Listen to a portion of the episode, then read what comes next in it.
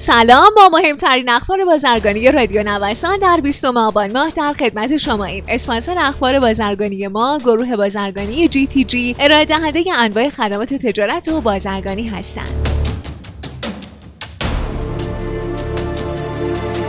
بسته سیاستی جدید برای رسوب زدایی معاون فنی گمرک تصمیمات ستاد هماهنگی اقتصادی دولت برای ترخیص کالاهای اساسی ضروری و مواد اولیه به همراه ضوابط مربوطه را به گمرکات اجرایی ابلاغ کرد. از سوی دیگه مطابق مصوبه ستاد تنظیم بازار گمرک ایران باید تمامی کالاهای اساسی و مواد مورد نیاز واحدهای تولیدی رو که تا تاریخ 10 آبان 99 دارای قبض انبار هستند بر اساس اولویت‌های اعلامی وزارت سمت با استفاده از ارز صادراتی، ارز متقاضی یا ارز تامین شده توسط بانک مرکزی بدون الزام به کد رهگیری ترخیص کنه.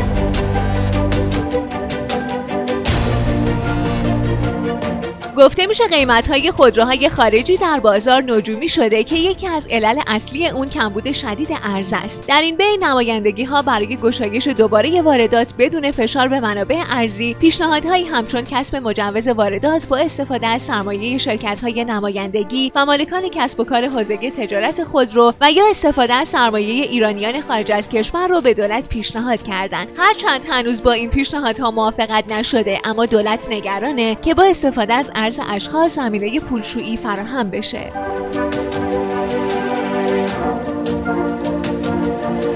نامه انتقادی همتی به رئیس جمهور. طبق شنیده های اقتصاد آنلاین رئیس کل بانک مرکزی طی نامه ای به رئیس جمهور از ترخیص کالاها از گمرک بدون تایید و کد رهگیری بانک مرکزی به شدت انتقاد و خواستار جلوگیری از اون شده. همتی این اقدام رو دلیل اصلی رشد تقاضای ارز برای کالاهایی دونسته که بدون انتقال ارز در گمرک دپو شده بود.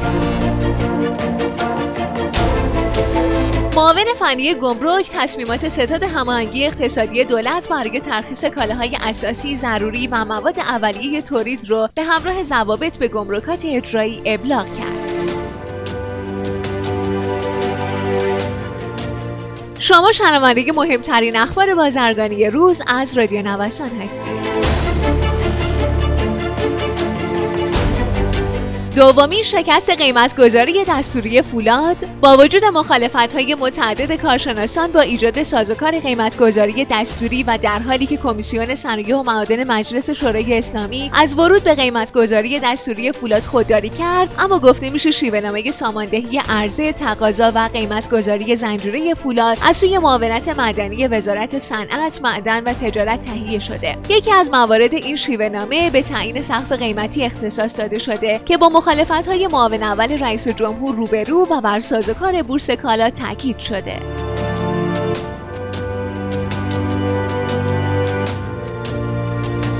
در چند ماه گذشته حبوبات طلایه دار گرانی سبد معیشتی شد. به سبب شیوع کرونا مرزهای تجاری بسته شد و روند سعودی این قلم از اسفند ماه شروع شد. عدس که سال گذشته کیلویی 7500 تومان فروخته می‌شد الان به کیلویی 25000 تومان رسیده. یعنی بیش از سه برابر.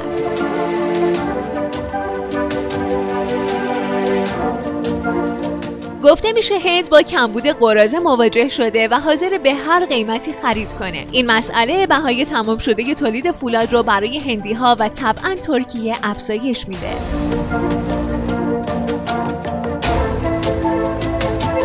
بلوکه شدن چهار تا 5 میلیارد دلار پول ایران در ایتالیا. رئیس اتاق بازرگانی ایران و ایتالیا گفته سیاستگزاران و نخبگان ما بدونن که حتی اگر تحریم ها برداشته بشه ولی نتونیم ارتباط سویفت رو برقرار کنیم و به FATF نپیوندیم هیچ فایده ای نخواهد داشت. چون اگر نتونیم پول رو جابجا کنیم برداشتن تحریم ها چه سودی خواهد داشت؟ خیلی ممنونم که امروز هم با بخش اخبار بازرگانی همراه ما بودین. مجددا از حامی اخبار بازرگانی ما گروه بازرگانی جی تی جی تشکر می‌کنم. مجموعه جی تی جی رو می‌تونید از gtg.ir دنبال کنید.